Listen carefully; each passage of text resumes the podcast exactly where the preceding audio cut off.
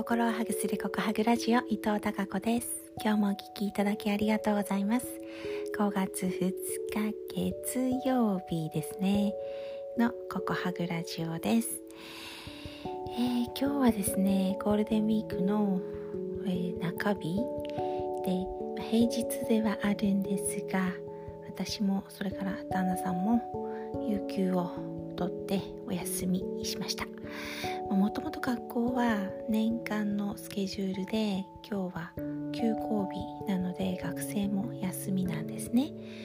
なのでまあ職員も教職員も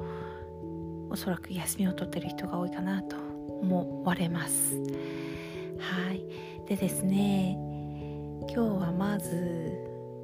ちょっとお天気が回復しそうなのでまずは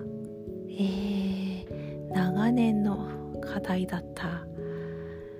お家の中の片付けというか、えー、ゴミのね処分をしようということで実家から軽トラックを借りてきてはい運び出しました。それとおととい思い立って、まあ、樹木の伐採をしたんですけどそれのね、えー、残骸をですねそれも、えー、ゴミとして運び出しました。どこへ運び出したかというと市で運営している、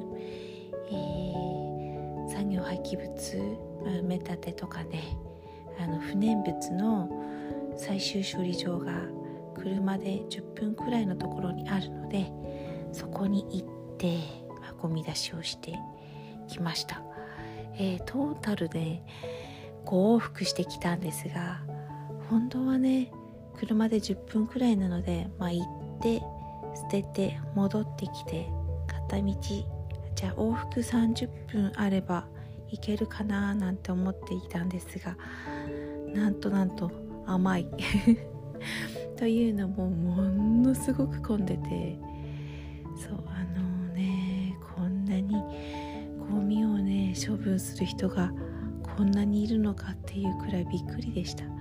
業者の人もま何台かいたと思うんですが多くは軽トラックで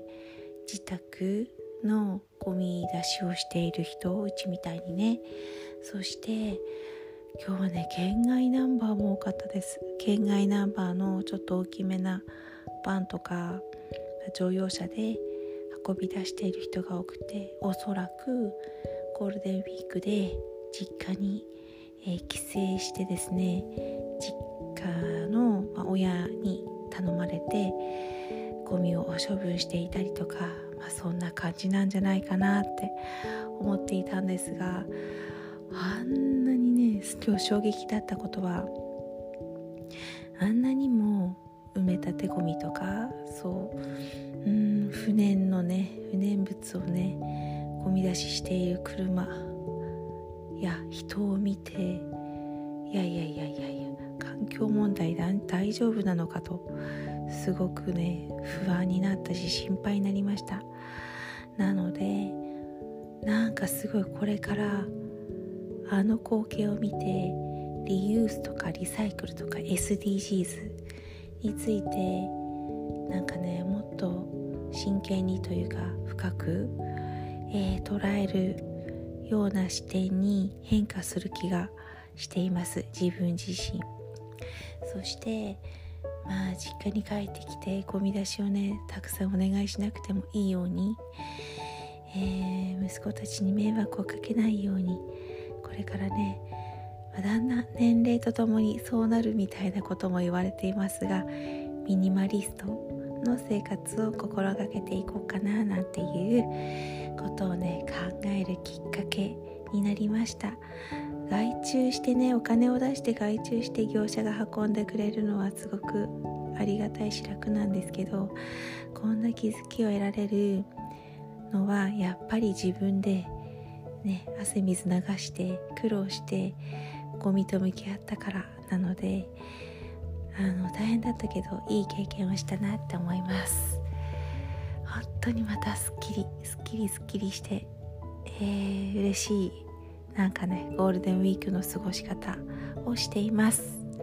それではまた明日も皆さんにひまわりのようなたくさんの笑顔の花が咲きますように。